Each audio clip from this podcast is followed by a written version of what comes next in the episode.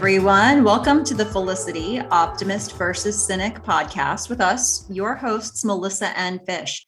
This is a Felicity rewatch podcast. We'll watch an episode each week and join you here to talk about it. Just a quick reminder we are not a spoiler free podcast, so we may share some things as we're talking about this episode that happen in future episodes of Felicity. Uh, so just beware. One other thing that we do want to point out is that this is part two of a two part episode that deals with sexual assault. And this episode in particular is heavily involved in the aftermath. So we wanted to give a trigger warning for that for those who uh, who wanted to beware of content like that.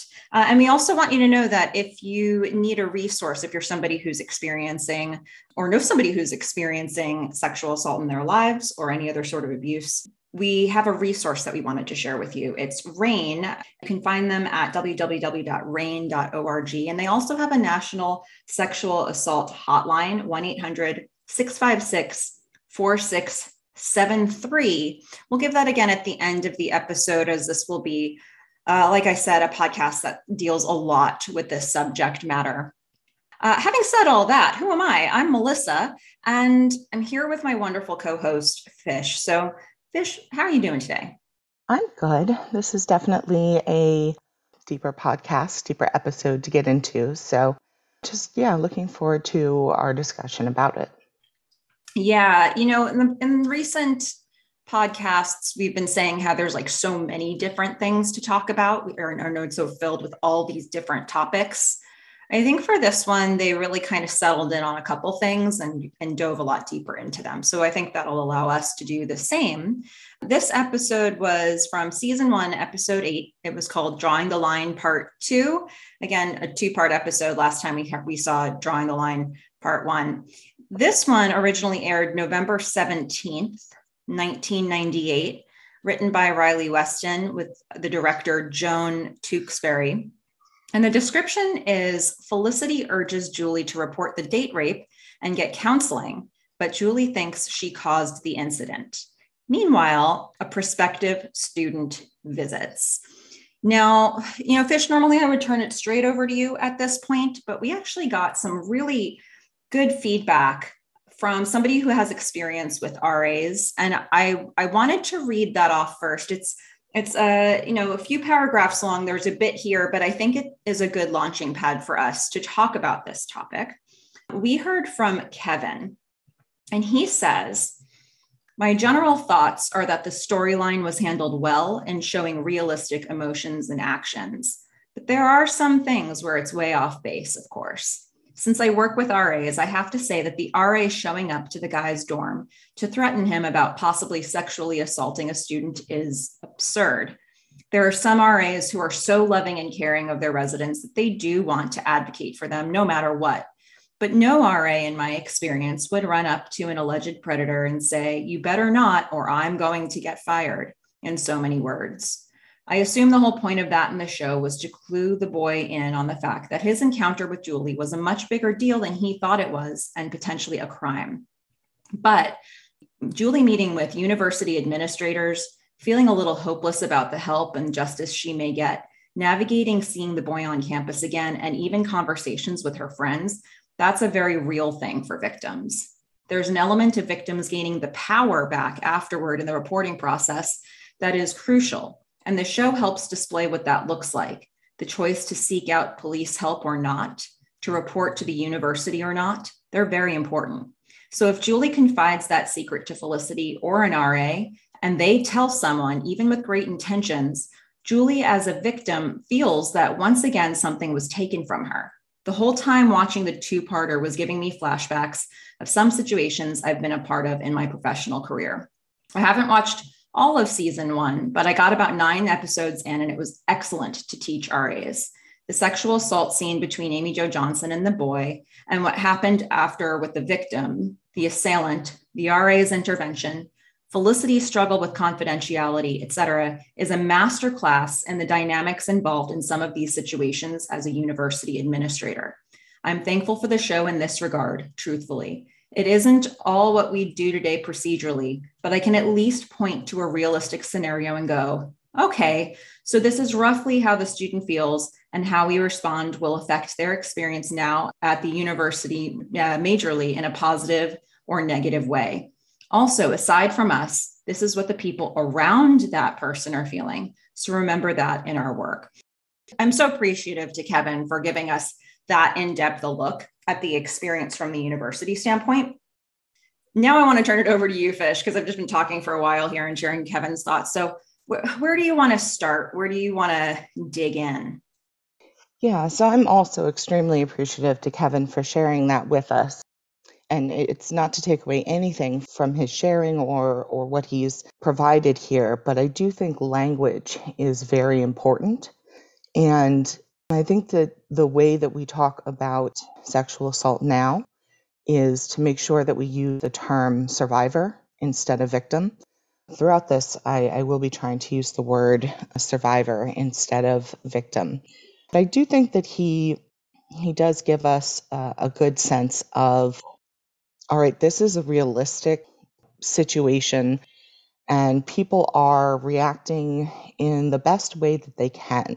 And so that's sort of the first thing that I keyed in on is just we're all trying to do our best in a situation that is terrible. Mm-hmm. I just want to to note that you know the show does try here to provide a little bit of humor particularly around Noel attempting to grow facial hair mm-hmm. and bringing a new student in. I do think for the most part it it missed the mark, at least for me, because I, I just couldn't find humor or maybe the energy to find it humorous. But what I come back to here is so this is Felicity's experience. It's her first experience, seemingly, where she's dealing with uh, someone who has been through sexual assault.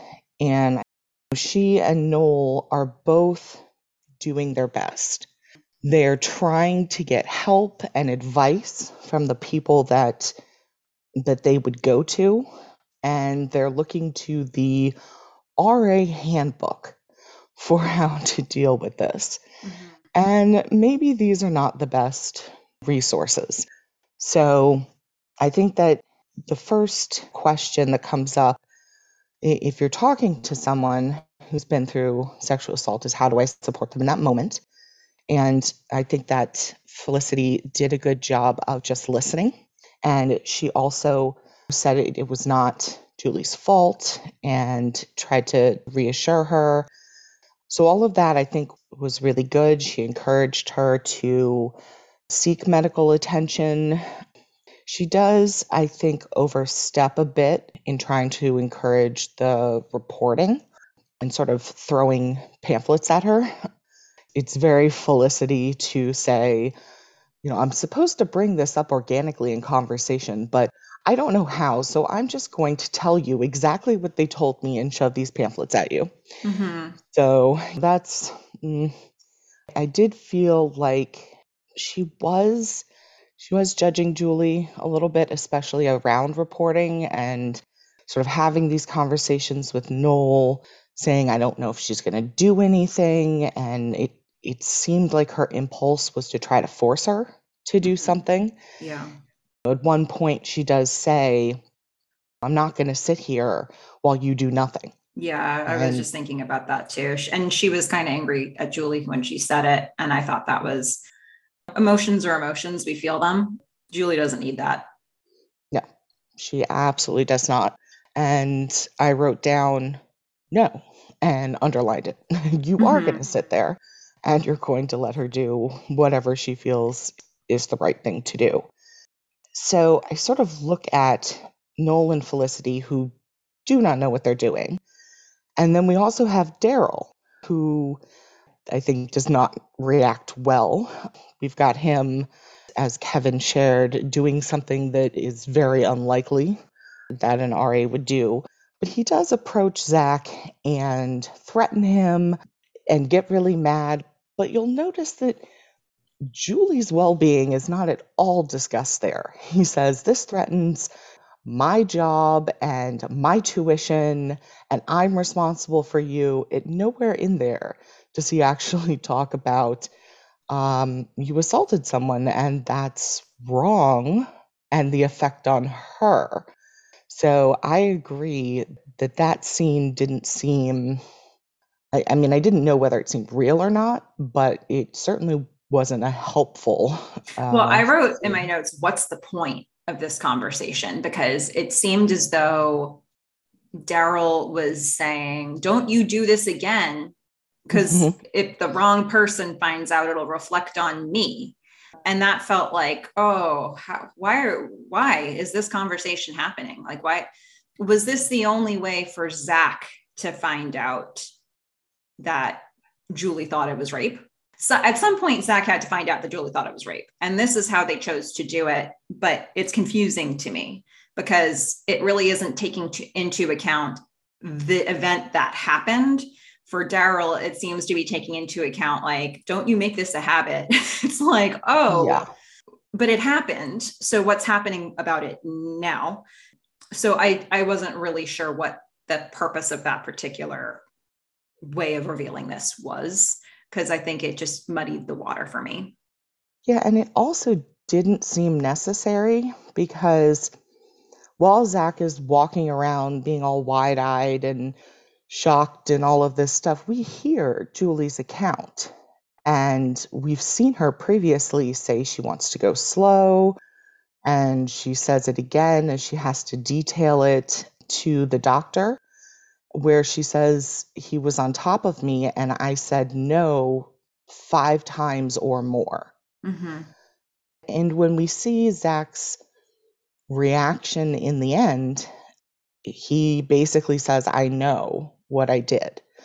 So I kind of feel like that wasn't necessary. I would have rather seen, I don't know, a different conversation, you know, maybe between Felicity and Zach or someone getting mad at him and I don't know, a little less of the doe eyed shock mm-hmm. because it seemed pretty clear, at least from the information we were given, what had happened. Mm-hmm. Um, yeah. I want to go back a minute here to Felicity and Noel and their reactions, because I know we've been talking about that a little bit. I don't put them in the same bucket on what they should have done here. Now, I don't know what the policies were for RAs back in 1998. But nowadays, there is a legal requirement at most universities. I've just been kind of browsing around some different university websites looking at their rules for RAs. RAs do not have a, con- a confidentiality clause. It's not like going to a therapist. If somebody confides an event like this, specifically a rape, I think anything in the category of sexual assault, and more broadly, if something could impact the safety of other students, I'm seeing a lot of language on university websites now that um, RAs are required by law to tell their supervisor. I mean, I guess that that uh, specific label job title would be a little different from university to university. We don't know who Noel's supervisor is. Like, you know, there's obviously a number of different RAs within their dorm. I don't know if one of them is considered like the Uber RA, you know, who's like the leader of the whole group, or if it's somebody who's more at the administrative level. But whether or not this was the case in 1998, I don't know. But nowadays, you know, Noel's concern that what if this student did this to another student and I knew about it? I think there is something real. There's liability there for the RA. And, you know, why would somebody want, why would somebody take that on? So it's written in now where they legally do have to tell a supervisor. I don't know what happens after that, you know, where the buck stops in terms of passing this information along. So for me, Noel is in a different scenario. Once he has heard from Felicity that Julie was raped, he now is grappling with what his actual duties are as a resident advisor, knowing this information. Felicity is just a friend. She is not in any official capacity. She gets this information from Julie. And to me, she should have just kept with Julie about it and supported Julie. Um, it wasn't her job to talk to Noel. She could have found information from a variety of different sources. This is a TV show, and they're trying to to whatever degree they can button up this storyline in the two episodes that they've given it. So there's some expediency required here. And so she goes, she goes to Noel because that's who she talked to. It's unfortunate that Noel is also the RA because now he has this obligation or maybe feels that he has this obligation. But I don't put them in the same category here. And I, you know, I know Felicity is just doing the best that she can in this scenario. And she's really grappling with a lot of things. She wants to help her friend, she wants to find resources for her. And she's also coming on really strong and overstepping in a, a bunch of different ways. And I think it's okay to acknowledge that. Yeah, I agree with you.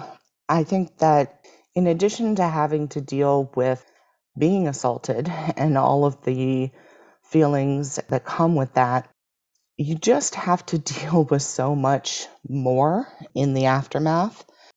You have to know what everyone's legal requirements are when you're talking to anyone. Mm-hmm. I mean, you notice that the cops are there when she's talked to uh, a doctor. And she doesn't have to talk to the cops, but I think that the doctor, knowing what she was coming in for, probably did have to call the cops. I agree, and maybe it's a more recent thing, but I have a feeling even in the 90s that RAs were told that they have to report anything, you know, if they thought someone was suicidal or if they find out about sexual assault, that they would have to report that. So you have to be very careful when you're actually talking to people. You have to know who your friends are and what type of people they are, and if they're going to say anything and who they're going to say it to. Mm-hmm. So, in the example of Felicity and Noel, you know Felicity can't keep a secret. Mm-hmm. And you know she always goes to Noel. So, it's, I mean, it's a tough situation to be in. And it's one of the reasons that I don't think, again, Felicity is the right person mm-hmm. to be dealing with this stuff. I think, uh, as it becomes very clear later in the show, that Ben is mm-hmm. really the person who is prepared to support uh, Julie in this. And Noel not only not reporting it, but then going and telling another RA, I mean, you're actually creating a very dangerous situation for Julie because then Daryl goes to Zach, threatens him, and what happens?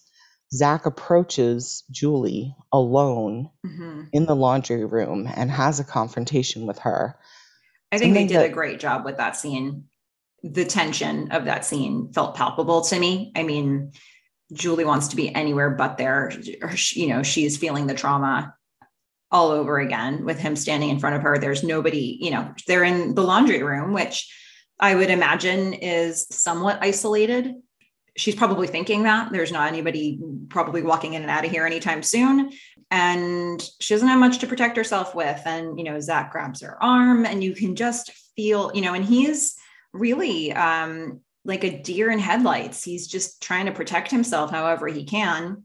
And he's coming off as really threatening yeah in a way julie also kind of holds her ground a little bit in that conversation but she's she just wants to get out of that room. You know asking him to take his hand off of her arm i think was a was a brave moment and a bold moment and she just needed to be out of there into a safer space. So you know that was the natural repercussion of this chain of events of people getting the word back to zach you know and she had to deal with that. She, she he was still on campus and she was going to see this guy and didn't want to and doesn't you know shouldn't have to. But that's that's what she's trying to grapple with. If she comes out of her room she could see him. Yeah. And i like the way that they frame julie in a lot of this whether she's in her room or that laundry room scene whether she's alone or not she's in darkness a lot of the time. The laundry room there were no lights on her room, not only are the lights off, but she has her blinds mostly closed. So there's just a lot of uh, of darkness and being isolated and alone and in kind of a scary place. Mm-hmm. And you can see it on her face a lot of the time. She has these moments where, when she first sees Zach, she just has this stare. She just sort of staring at him, especially after they talk, and he seems to think everything's fine, or at least just pretending everything's fine. And he goes over to talk to Ben, and she's just sort of staring at him, I would guess, without that much running through her head. It's probably an emotional, physical reaction, and we see that a number of times. I think we see it in the laundry room as well, where she'll kind of pause and either go back on things that she said, just basically, as you said, trying to get out of there. We see her grappling herself with this idea of whether it's her fault or not. You know, when she first goes to the doctor, she says, He wasn't violent, I didn't scream. You wouldn't call that rape, right?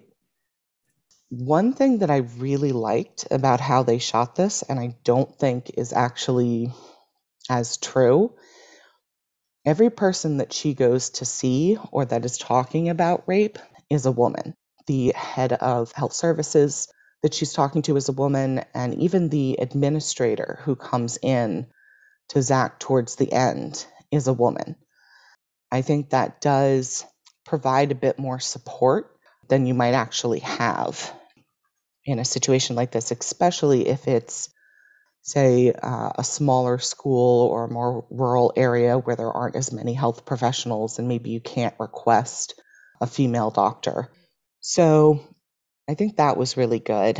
I think it's worth going back and just doing like a quick review of the steps Julie took in this episode as well, because uh, we haven't done that yet. And we've got Julie going to the hospital, Julie getting checked out. She's getting questions about the incident as well as getting checked out. She acknowledges pretty much the chain of events that happened. She acknowledges that there was alcohol involved, which is an important question that gets asked and will have a lot to do with options later. Julie is actually able to say quite a lot in that setting. I don't know if that's, you know, the experience everybody would have. It's TV show and they're trying to get a lot of information out there. So, you know, it comes across as, you know, Julie is able to open up quite a bit to this doctor. And she sort of mentions, well, she just men- mentions the whole chain of events of the night. There are things I want to get into about that, but let's, I'll save that for a moment. Then, like you said, the police approach her outside of the doctor's office. She says no at first. And Noel had mentioned earlier in the episode, as you know, just the show trying to throw out some stats. He said 90 for 95% of raped victims don't report the crime, is what he said. Um, I know you like to use the word survivors there, but that's just a quote that he used. And then they keep going. They show that she takes a morning after pill, which was likely provided to her by the doctor.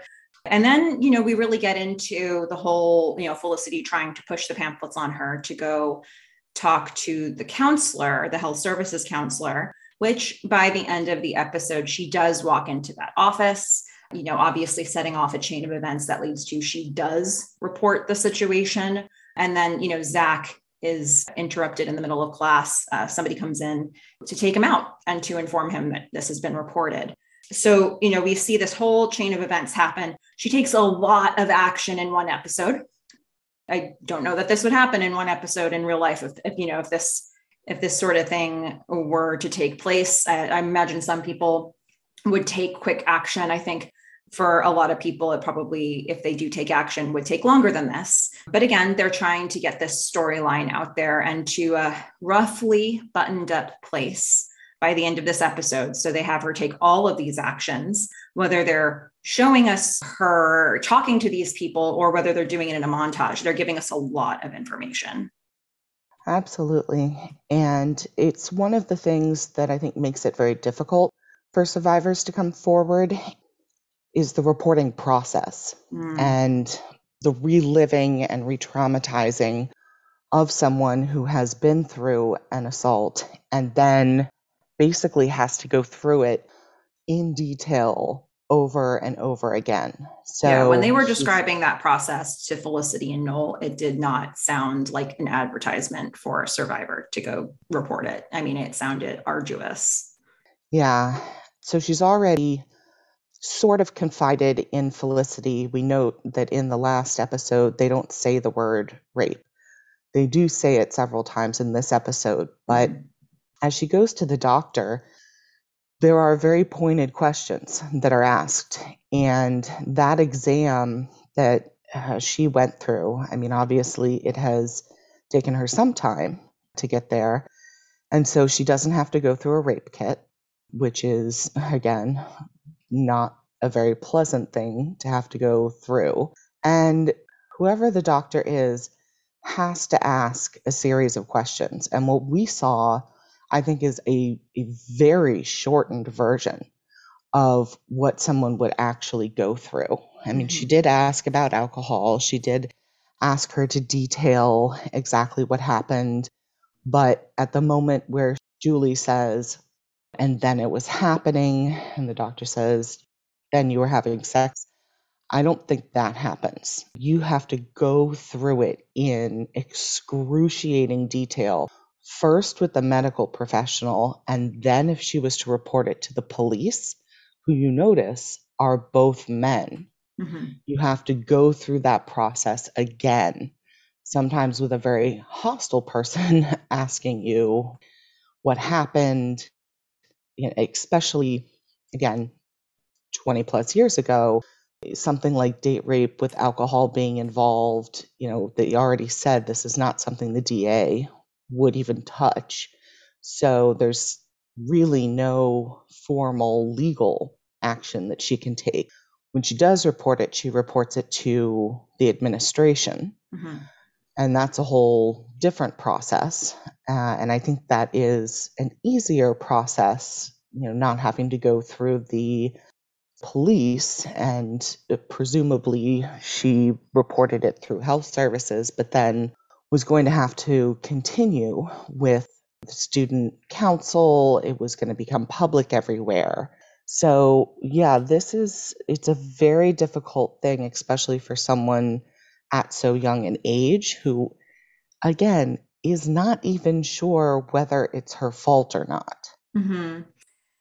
And I think, you know, I'll come back to that last point in a moment. But again, because they're trying to get this storyline to a wrapped up place as much. Well, one thing that I do like about what this show does is that this will not be, even though they are sort of wrapping up this storyline in order to be able to move on from this and have not every single episode focus on this material only this isn't the last that we'll see that Julie has been traumatized by this event. Like this will be coming up for her. She will be continuing to deal with this, not only for episodes, but for seasons. So I do appreciate that about this show. So when I say they're wrapping up the storyline, I mean, they're just getting us to a place where we are going to be able to talk about other things in the show.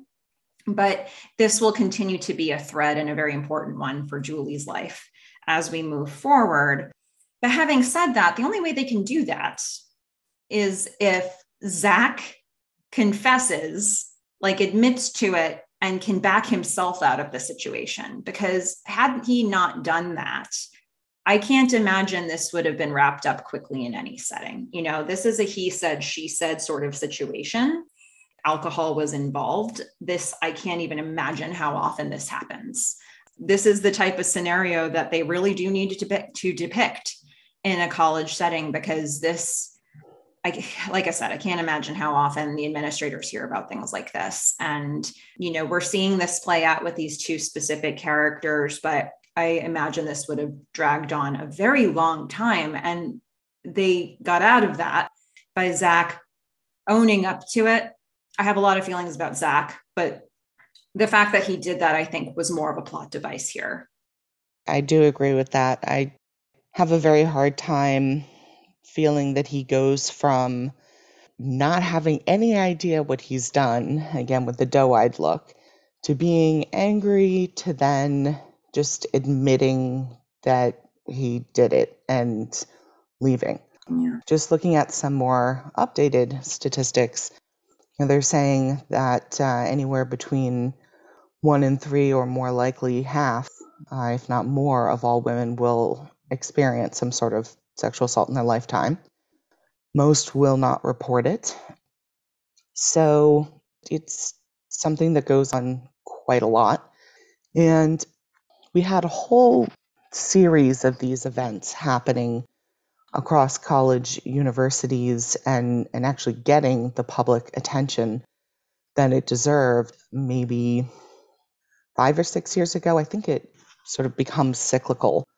But I will say the university that we went to, there was a very public, I don't know what to call it, it event, I guess, where there was the he said, she said moment. And the woman who was involved took to social media and started a protest because she went through this whole process. And the student council and everything, you know, she went through it. And they refused to remove him from campus during Mhm. that time. And it took so long. And it was like a whole semester where she was seeing him all the time and he was in a fraternity and his fraternity brothers were around. She didn't feel safe so she actually left campus for Mhm. the semester. And then she came back. He was still there. So she took to social media as i said and and had these protests with other women and getting media coverage during them. Eventually he did end up leaving campus of his own accord Mhm. the university did not require him to do that and they put in place i guess some procedures around this but it certainly wasn't anything where i think it would have changed the outcome for her Mhm. if he hadn't hadn't left on his own so this is something that definitely continues to happen and i do like the fact that we do have more support now and uh, more avenues to get media attention but she had to go through a lot and she was representing a lot of people who had never said anything trying to make the campus safer Yeah. Yeah. I mean, this is something that would be long and drawn out, right? And very painful. And I, on the one hand, applaud this show for taking on this storyline because I think, you know, we said last time there wasn't a lot, there wasn't a lot of this type of coverage happening at that point. And with this show being set with, for college students, that is a very specific age group to target that not a lot of shows were trying to target. So this was an important topic to bring up. It was important to have it be a date rape situation and to have the murkiness involved and to start to tackle that. But, you know, they're going to wrap up the storyline quickly. So is it accurate? Could they have done better? Probably. Did they do something? They did. And so I want to applaud them for their efforts and also acknowledge where it doesn't tell you the full picture. I mean, even as we see things like trigger warning screens at the top of a show or at the you know the resources uh, that they, a show would share at the end when they cover material that's of sensitive nature. That's something that started happening later but even at this time i saw other shows that would have at the very least the actors and the storyline come on the screen at the end and verbally provide the resources and maybe flash it on the screen as well. So, you know, that wasn't something they did with this. They did give a lot of information, though. They were really trying to educate in the context of what they could do. So, I don't know if it ends up being an overall win or a loss. I think it's a win because it gets us talking about it. And it was a topic that did need to be addressed. And, you know, hopefully it opened the floodgates for more shows to talk about in the future. I agree. I do think it's a win. Uh, I like that they had a realistic situation and looked at it from sort of multiple people's perspectives. I think that the best scene was when Ben came in to talk to Julie. And I think that was just a really important moment for those who haven't talked to survivors of sexual assault to see how to support someone. You notice that he doesn't tell her what to do, he doesn't even ask her what happened. He comes in and he shares his own story. He talks about his own experience in learning that what happened to him was not his fault. He makes her feel safe and you, or at least I picked up on the big difference between Zach grabbing her arm and Ben putting a hand on her arm. And it just being a really safe environment for her.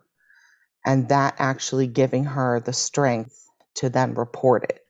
It is interesting that she is so alone a lot of the time, almost by choice. She does take Felicity to the initial doctor's appointment, but when she goes to health services, she's alone. And when she goes to confront Zach toward the end, she's alone. And you do see the very large difference in size between the two of them. He does stand up, and, and you see that. So I think there are some moments where uh, maybe the show doesn't give us the best advice on how to deal with things. I mean, you do not have to tell anyone anything that you don't want to. You certainly do not have to confront the person, and you certainly don't have to do it alone if you're going to. It seems like that was her choice, but I almost feel like having some backup, you're, you're kind of watching someone go into a situation that could be violent. So that's something. Yeah. I liked what they showed us with Ben. I liked it for all the reasons because, you know, the counselor, the health services counselor had told Felicity and Noel early on, like, just make her feel safe, believe her. That's the best thing that you can do. That was her number one recommendation for them. And Ben's the only one really living that out. And we also needed to see this from Ben. Not only did Julie need it from Ben, but we needed it from Ben because we've been really hinting around what his home situation has been for so much of the show already. And here he comes right out and talks about his dad's alcoholism. He talks about his dad's abuse. And we even see him circle back, uh, make a callback to like from the pilot, we saw Ben are having an argument with his mom uh, you know, saying, you know, I don't want to deal this with this today, not today. And now we know why that was because his dad had not shown up for graduation, like he hadn't shown up for a litany of other events that have happened in Ben's life. So Ben tells us really important information about him. We also see the way him get in a fight, a physical fight with Zach which I think is important to note about his character as well that he's he's got that pent up in him and that he's starting to see physical aggression as a means of uh, handling a situation. Um, and that was something that you were wondering about episodes ago. We would see him going in that direction, and he just he just did it. You know, this was I think the first time that we've seen him get into a physical altercation. And yeah, so I had a big problem with that fight mm-hmm. though. I felt that that was very manufactured. I could see him certainly taking a swing at Zach, but the whole thing where Zach says, no, no, stop. And then Ben has this line that says, you know, the difference is I actually stopped when you said no. Mm-hmm. I felt that that was really artificial yeah, and I agree. Would not happen. And it just, I don't know, left a bad taste in my mouth. Yeah, they sort of turned it into like he's making a point and knowing that this character will have more physical altercations in the future that's not necessarily why he's doing this you know? So i i think i don't know if i needed them to make that point here. I think it's valid for us to see that this is a coping mechanism for ben and it's not a pretty one and it's something he's going to end up taking a look at further down the road. And it almost made it you know it was sort of like a savior thing. It's like but is that really like is violence a savior mechanism? Like i don't know if that really puts i don't know if that helps julie.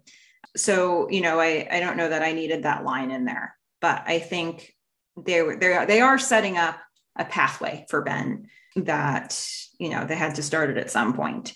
So I think it's I think it's worth noting that.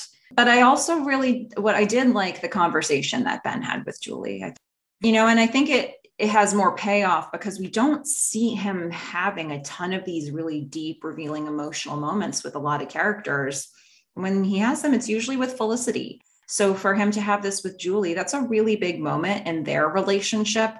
And, you know, it's a time when she really needed it. You know, she didn't need him telling her what to do, but she was really moved by him revealing his story. And it absolutely paralleled to where she was for him to say, it wasn't me, it was him talking about his dad. When Julie pretty much just had a conversation with Felicity saying, This is the message I give to guys. You know, she's saying, This is on me. Like, this is partially, if not all, my fault. And here's Ben saying, Nope, it's not. But he's not saying it in a way that she can refute it. He's saying it in a way that makes her empathize with his situation and then realize very quickly it's her situation too. Yeah. And one thing that I think is really important about that moment is Ben says that he had to get some distance. He had to put some distance between himself and his family in order to actually realize this. And then he's sharing that with Julie because that's not the experience that Julie has had. We don't know how many times this has happened to her.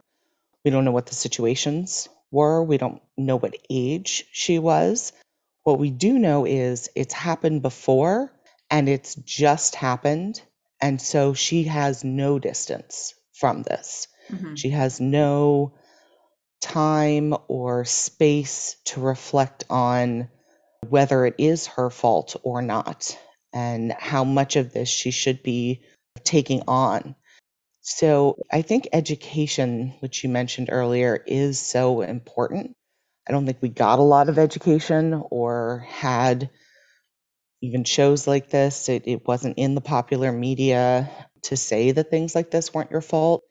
It was always something done behind closed doors. And again, you had to be really, uh, you really had to understand reporting requirements and basically keep your mouth shut until you knew exactly uh, who was going to be told about what because the next steps weren't clear, as in what happens legally and do you have to see this person again.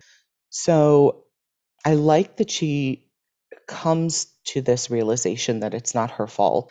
I don't know if it's realistic to have happened in that time frame and after one conversation with Ben and maybe a conversation with the health services woman, but she's not surrounded by a bunch of people who are constantly telling her not just this situation isn't her fault, but every situation she's been in wasn't her fault. She's, you know, not reading books about it and watching TV shows about it.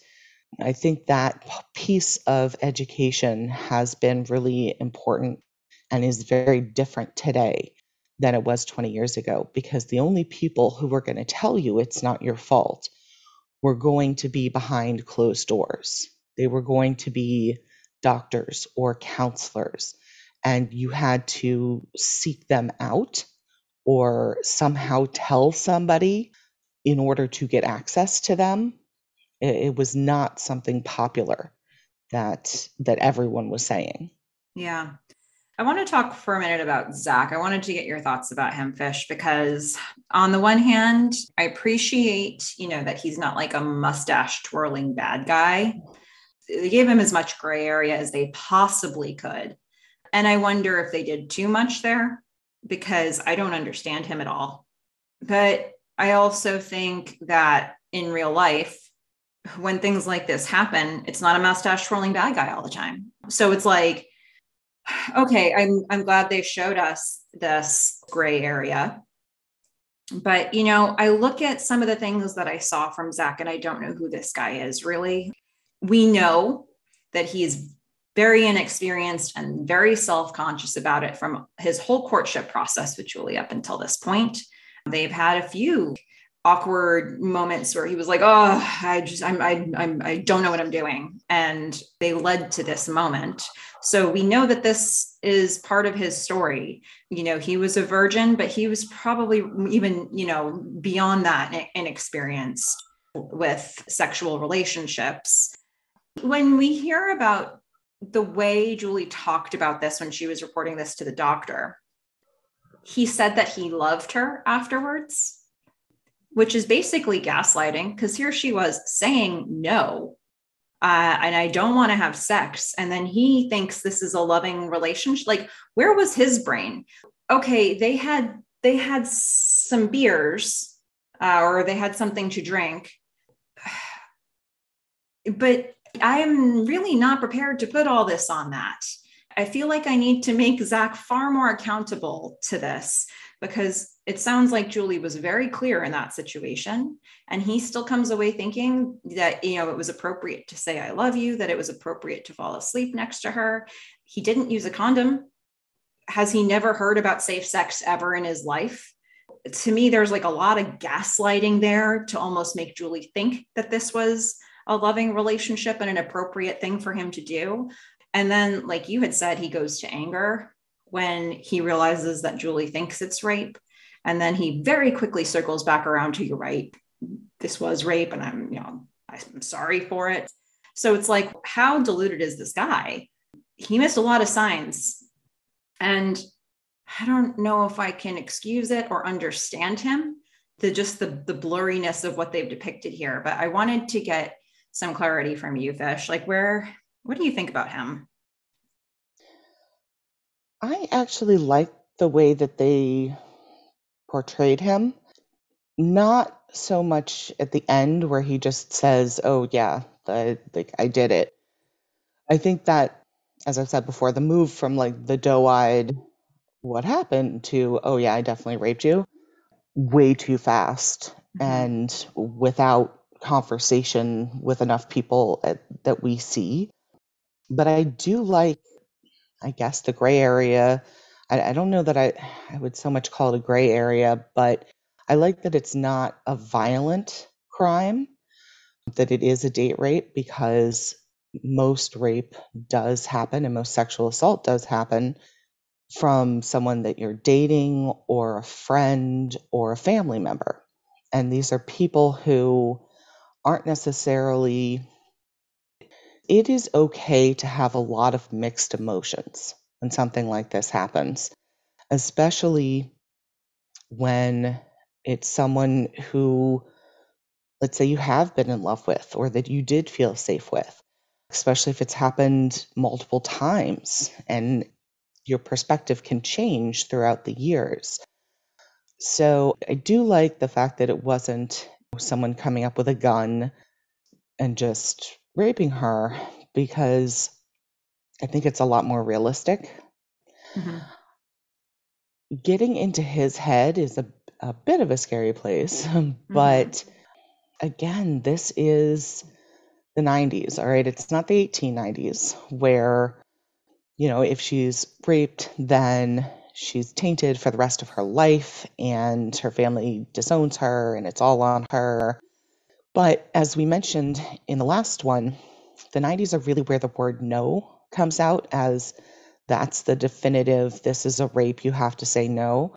But there still was quite a lot of the thought that women are supposed to say no and men are supposed to push it because that's sort of our role as women is to say no and then guys are supposed to you know they actually want it and we just need to be the man about it. And so i think because of his insecurity and because of his inexperience zach probably has a lot of these whether it's books or movies or guys he's talked to telling him stuff that is completely incorrect and has sort of a plan built up in his head about how this is supposed to go. And because she didn't scream and rip at his clothes and like kick him, and that that meant that she really did want it to happen. I I could see that being the case. Mm-hmm. And I think that is a function of the time. And again, why I think education about consent is so important. And I like that that, that has happened over time because I don't think that today, if someone said no, that as many, I won't say none, but as many guys in popular culture would say, oh, what she really means is yes. However, I will say, I don't remember where I saw this, but I feel like it was a fairly recent either TV show or interview. I just don't remember where, but it was a woman who was talking about, really a girl, who was talking about starting to have her first sexual experiences today and the fact that so many guys are watching a lot of porn that the thing that he thought was going to really get her off was to choke her. And so that's how he started out. And she was like, I don't like that. But if you look on pornographic sites, that that is what guys are told women like. And I mean, I don't even know what to say about how guys are getting advice from porn on how they should be with women. Mm-hmm. Um, clearly, I don't think that's that's the best place to get your your advice. But what comes out in popular culture and whatever media that you get it from is going to be, I guess, what you try and what you believe mm-hmm. when you don't have, say, a bunch of guy friends or older guy friends or an older brother or a father who talks about this or even a mother who talks about this with you, you're going to go with kind of what you think you're supposed to be doing. Mm-hmm. And so that's where I feel like he was in his head. If we are to actually believe that he went from, I didn't think I did anything wrong, to accepting it, is he didn't believe that she really was saying no mm. and that he should therefore stop because that's what women are supposed to do. And then maybe he thought she was into it because he was into it. And then it took him some time. And once he reflected on it and realized how many times she had said no, and mm-hmm. he sees her actual reaction to it and the anger uh, you know, and he's talked to his father at this point and to the administration, then now he's got a lot more knowledge mm-hmm. than he did before. Okay. Well, you know, I'm coming around here. Uh, I mean, I think, I think regardless, I think it's important that it was such, you know, so many blurry lines here because that's more often than not the reality, especially in a university setting. I do want to look at another storyline that we explored here. And you said up front, there were these fewer moments of lightness in this episode that that felt like a disconnect in tone for you. But you know, let's talk about them anyway in terms of what they gave us. I think there were a few little things that happened, but the biggest thing was that a prospective student comes to visit Felicity. Apparently, she had signed up for this person to visit them some time ago. And this just so happens to be when Story arrives. and it's not a good time for Felicity. She's uh, by proxy dealing with a trauma, which I don't know. Uh, okay.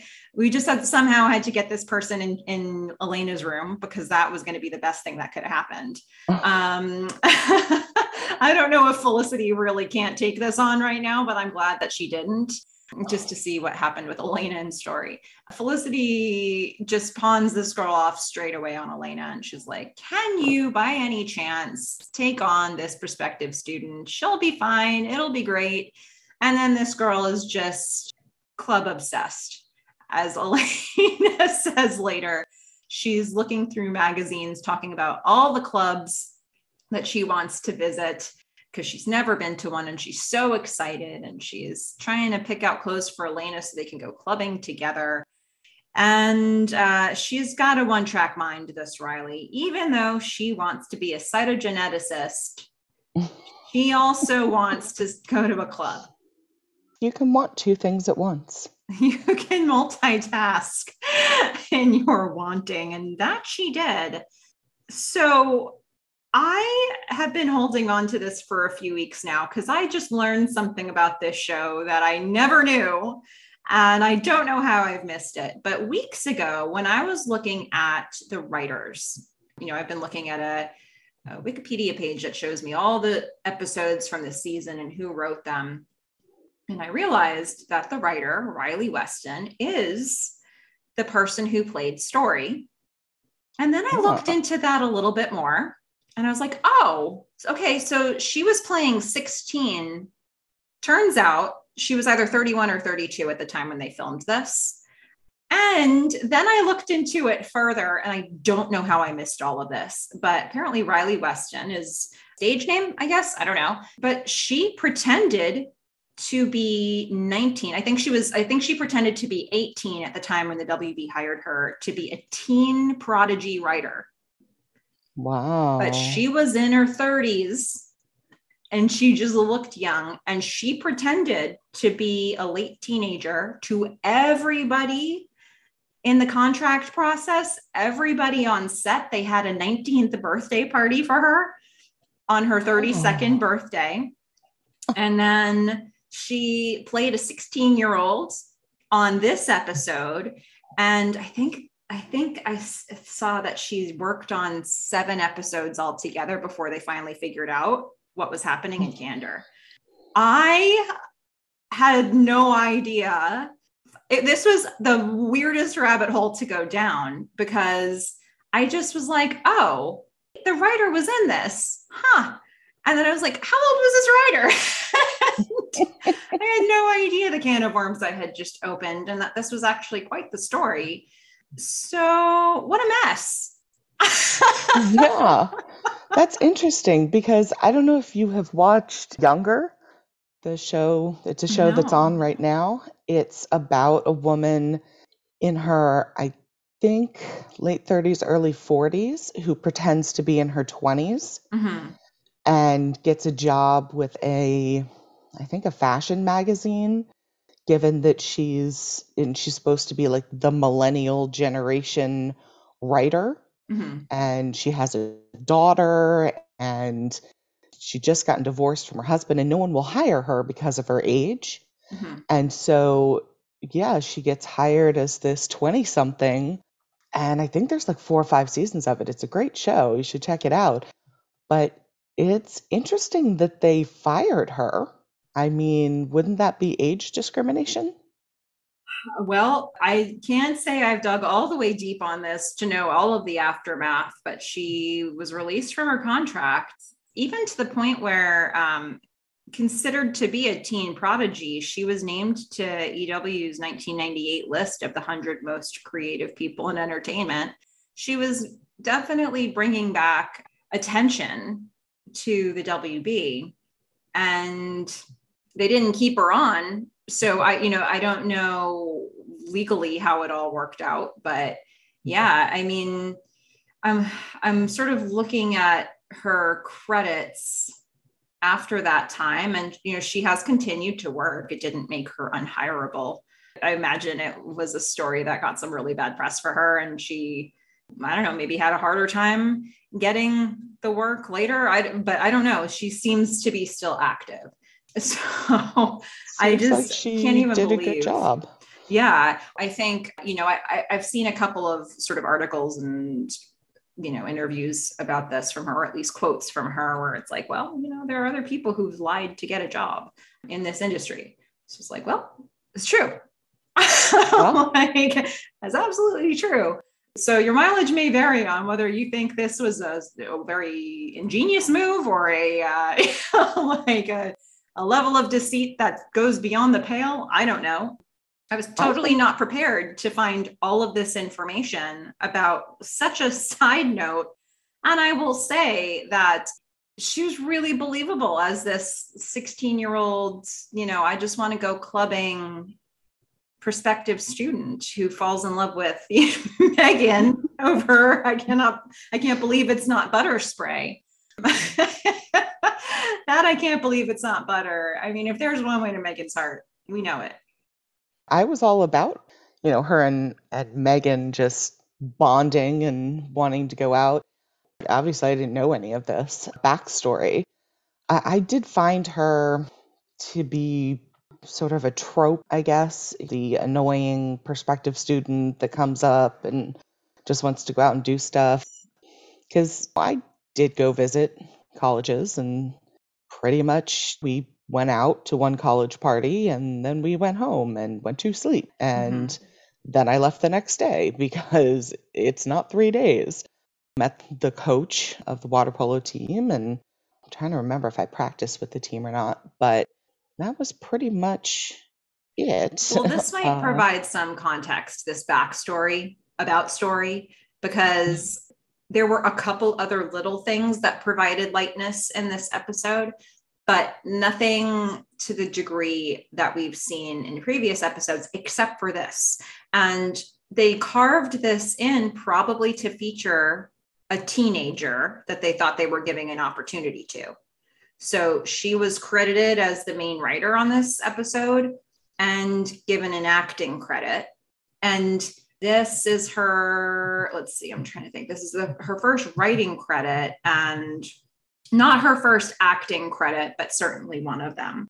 So they thought they were giving an opportunity by carving in space for this plot.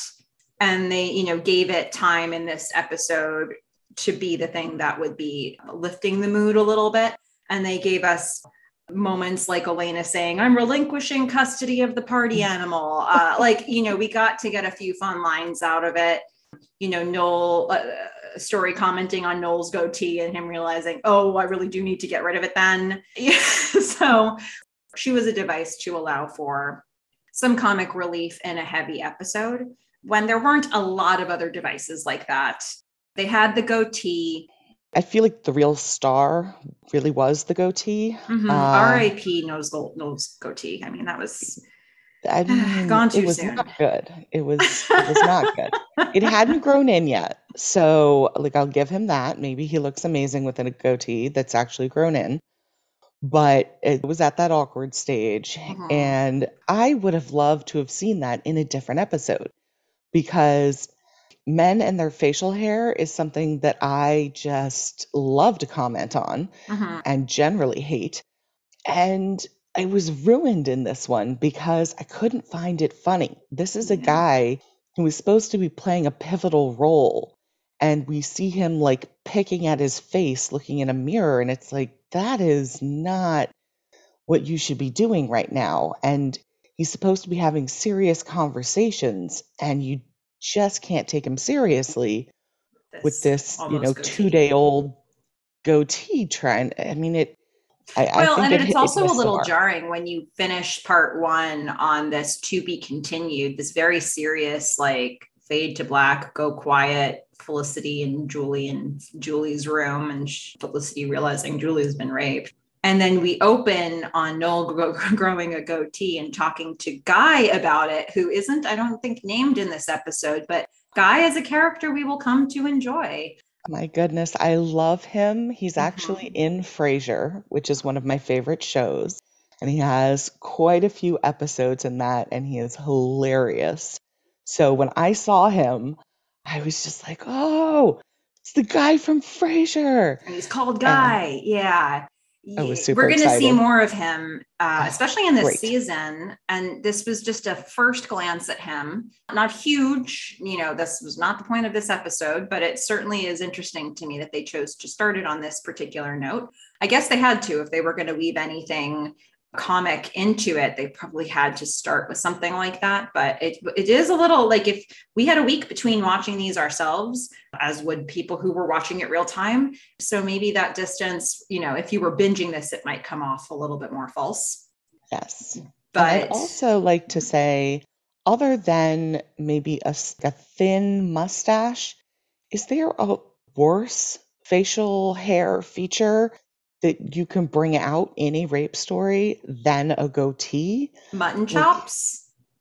Like, no, I feel like mutton chops you can laugh at kind of like a mullet, mm-hmm. but this is viscerally creepy to have yeah. either the thin 70s porn stash or like a goatee that has not been grown in yet. I mean, it was not only awkward, it was creepy for someone who was supposed to be doing something very serious so I think this could have been hilarious in another episode. Mm-hmm. And I'm actually really mad that they put it in this one because yeah. it just kind of not only did it ruin what could have been a great whole story arc about this goatee, it also just made the episode all that more upsetting. Yeah. Well, one other small comic, I guess, point that came across was the bits with Sean. We've seen a new invention from him. He's working on a disposable camera vending machine. This is not going to be the last time we see the disposable camera vending machine. I will say that as somebody who does small business marketing and who works with small business owners, I am shocked at the number of inventions he has going at one time in various states of development. I'm not sure how realistic that is. Uh, I think, you know, it's quite a process to get one across the line. But, you know, I enjoyed that we got to see that. I enjoyed that this, you had commented last time on the you'll get it theme that they have in that apartment. Yeah. And so we heard that again this time from Ben, I think, where they just every time it's it's like calling shotgun when you get to the car. It's like, you'll get it. Uh-huh. like, uh-huh. You know, whoever says it first doesn't have to get up and stop what they're doing. So I guess those are a couple of the little things we saw, but otherwise, they really did try to keep this one to the main theme that they were dealing with. Yeah, I also feel like those vending machines were actually a thing. I'm pretty sure that when I was traveling, I could go and put some money in and get one of those. And I remember like opening the plastic for them. So I actually think that at that time was a pretty good idea because phones were not taking pictures so much. Now, if you had an actual camera, like Ben points out, fine. But the places that Sean was going to put them, like wedding receptions and things like that, I actually thought that is, I think, the best idea I've heard from him so far. I, I think uh, it'll I think be it was... something that has more legs than the other yeah. inventions, given that it's not the last time we'll see it. Um, yes. Yeah, I think there's something to this. So it sounds like you might potentially think about backing it. Uh, You're way time, back in the day. Yeah. At the time, hindsight's 2020, we didn't know that everyone would have a camera in their phone. But the other thing I picked up that I really enjoyed so when Elena comes to drop off the 50 year old story, she, she's talking about how she was awake at 2 a.m. and Story had picked out her clothes because you only live once. I'm sorry. YOLO moment right there happened. I picked that up. Okay. Yep. Yeah. They uh-huh. were ahead of the curve, this Felicity. they were. well, were. you know what? That you maybe we can credit the writer, Riley Weston. for I mean, you know she... knowing that having a finger on the pulse of what would happen in the future as yeah. a teen. Uh, my goodness, I can't even believe that storyline. And again, you have to watch younger now because that is the actual plot. And she goes through all the things that this woman apparently went through in terms of, you know, how is she going to hide it? And what happens when it mixes up in her real life? And what happens when certain people find out? And what happens with her career? So if anyone is is at all interested in that that plot twist, I would highly recommend Younger, and uh, it stars Hilary Duff. Who doesn't nice. like her? Very good. Well, uh, we did get a tape from Sally in this episode. So, shall we do our What Sally Said, What Sally Meant segment? I think it is about that time. Perfect. Well, as we all know, we usually we open the episode with Felicity giving an update to Sally through a tape, and then we get a tape back where Sally says whatever she feels she wants to say in response, but Fish knows what she really means. And so here we go. She said, Dear Felicity, it's amazing how we blame ourselves. Paper Dolls by Sierra DeMulder. We are taught from the moment we leave our pink nurseries, we are collapsible paper dolls, light to hold, easier to crumble. You know, when John died, I was a wreck, certain that somehow, cosmically, I'd caused that accident. That as a woman, our worth lives secretly, wrapped in lace and cotton panties, our fragility armored in pepper spray and mace. They say one in three women will be raped or sexually assaulted in their lifetime. I am one of three daughters. It's probably just human nature to try to make sense of things, random things. Imagine each victim is an acrobat, her sanity a balancing act. Our response is the unfailing safety net. We never expect to see her across the wire. You weren't just violated, we tell her. You are an empty museum, a gutted monument to what used to hold so much worth. I think the scariest part is realizing that sometimes bad things just happen. No reason, no purpose, they just occur. With best intentions, we tell her to reclaim it. Put a price tag on her rape and own it. Don't stand too tall. Don't act too strong. We will name you denial. Come back when you are ready to crumble, like your bones are made of chalk. You can only laugh cutely or cry beautifully.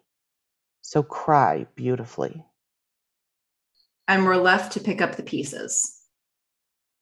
We will catch you.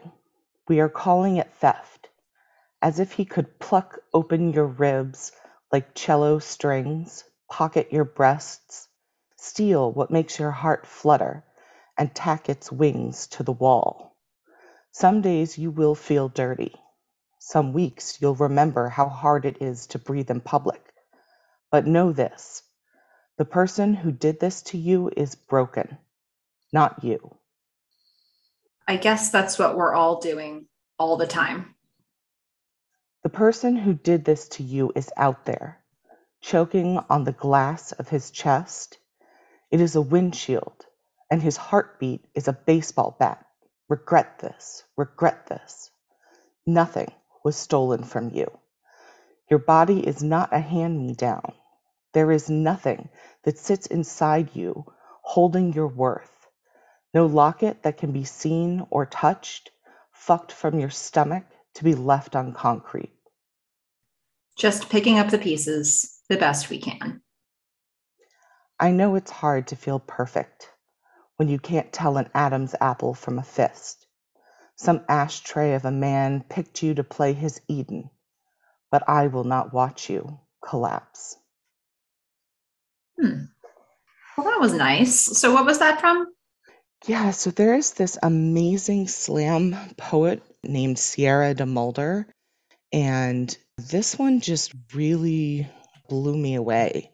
Uh, obviously, I didn't didn't do it justice, and she has some lines that I don't know if she either ad libbed or or changed, but she's really talking about the reaction of a person and society to sexual assault and what we're telling girls when when they are survivors of that assault.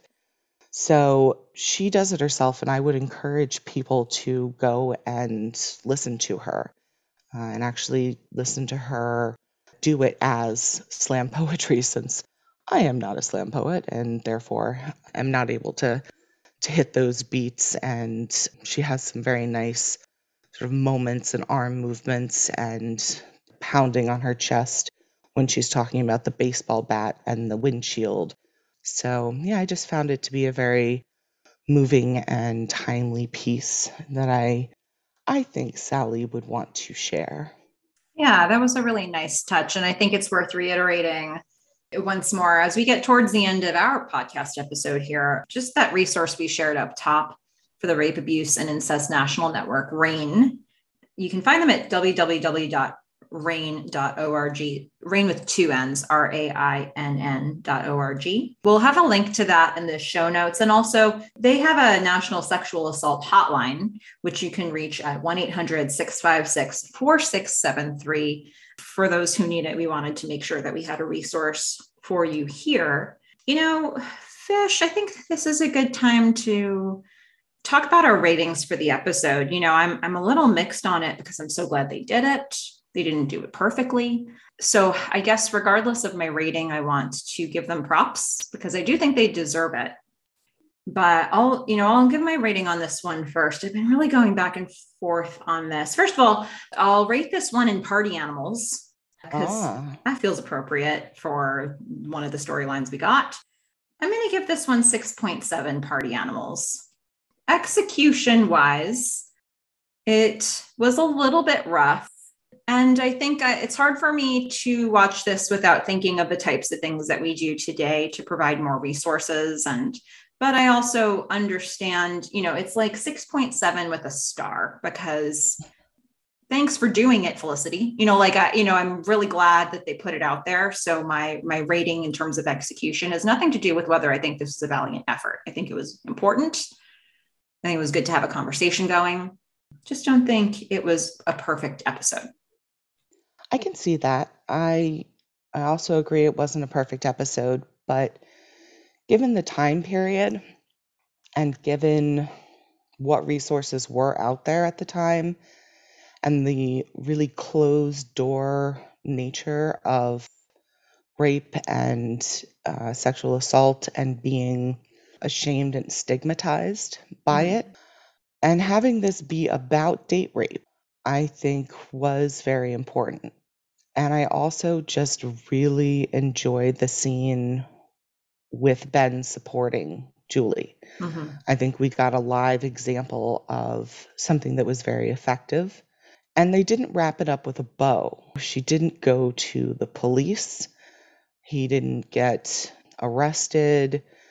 Yes, he did leave at the end, which I think was a little less realistic, but I also think that would have dragged the show into at least a month or two of just this plot line. Mm-hmm. So I think they did the best they could there. And him leaving on his own in a month or two probably would have been the outcome anyway. I mean, that's my guess. I don't see him walking around with Ben on and Daryl on his tails, feeling particularly safe himself on campus. So, for everything that they did do, and I think they did do well and right, I'm actually giving it a nine oh. out of 10 gloves. Hmm. Okay. Well, there you have it. Nine out of 10 gloves from Fish, 6.7 out of 10 party animals for me. Uh, I also want to give an honorable mention here to Felicity's eyes, Keri Russell's eyes when she was telling but not telling Ben. My goodness, I don't even know what that would have looked like in the script, what they were trying to tell her to do there. But Keri Russell, man, she's good. She just conveyed everything without a word. So that was really impressive to me.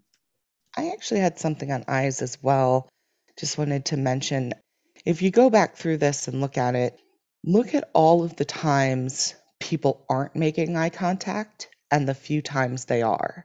Mm-hmm. There is so much shame and protection of oneself where Julie does not make a lot of eye contact. Even when they're just talking about it, other female characters are not making eye contact. Zach at the end.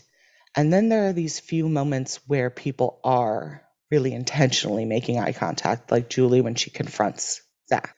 Mm-hmm. Uh, and they are sort of moments of strength, I think, even though she does then drop her eyes. But out of every episode so far, I think this is the one where people have looked at each other the least. Mm-hmm. And I don't even think it needed to be in the script. Mm-hmm. I think just the subject matter lends itself to us pulling inward and not making eye contact or those emotional connections and opening ourselves up as we're talking about something that is so vulnerable. So I thought that was very realistic and really gave an overall tone mm-hmm. uh, to the episode. Yeah, I would agree with that. And once again, I wanted to say a huge thank you. We, I mean, we mentioned his feedback up top, but a huge thank you again to Kevin for that great feedback coming from the standpoint of somebody who's worked with RAs. For those of you who have any feedback or comments or questions or any Felicity fan art you want to share, we would love to hear from you. You can reach us at the Melissa at gmail.com. That's Melissa with one L, two S's, the themelissafish at gmail.com. You can also find us on Instagram. We've got a cool group of people we're, we're meeting there. Um, reach us at Felicity Podcast and find some of the stuff we're posting there and connect with us. We'd love to hear from you. And if you're interested in being kept up to date when we drop a new episode, you can check out, we have a newsletter that we send out as soon as the episode drops or is available. And you can find a link for that in the show notes as well as the link for RAINN. Yeah, those are those are some of the main notes. We absolutely love getting feedback. We so appreciate meeting people who love this show. And we've got a fun little stretch coming up of episodes here. The next one is Thanksgiving. And yeah, I, I think it's an episode that uh, I'm, I'm hearing from people that they like in general. And so I'm looking forward to digging into it and seeing what's ahead with this one. All right. That's exciting. I mean, if I couldn't have the Halloween episode that I wanted, maybe I'll get the Thanksgiving one. I think so. I mean, I think this is going to be a proper, I mean, I, I, think they tend to do like proper Thanksgivings. There's always plot that's mixed into it. But freshman year Thanksgiving is a particularly fun one. So we've got some excitement ahead for the upcoming episodes of Felicity. But Fish, before we wrap up here, is there anything else that you wanted to mention? Nope, I think we got it all. All right, well, we did. We got it all. So until next time, Fish, don't hook up with Ben while I'm gone. I'm a fish. Bye. Bye, everyone.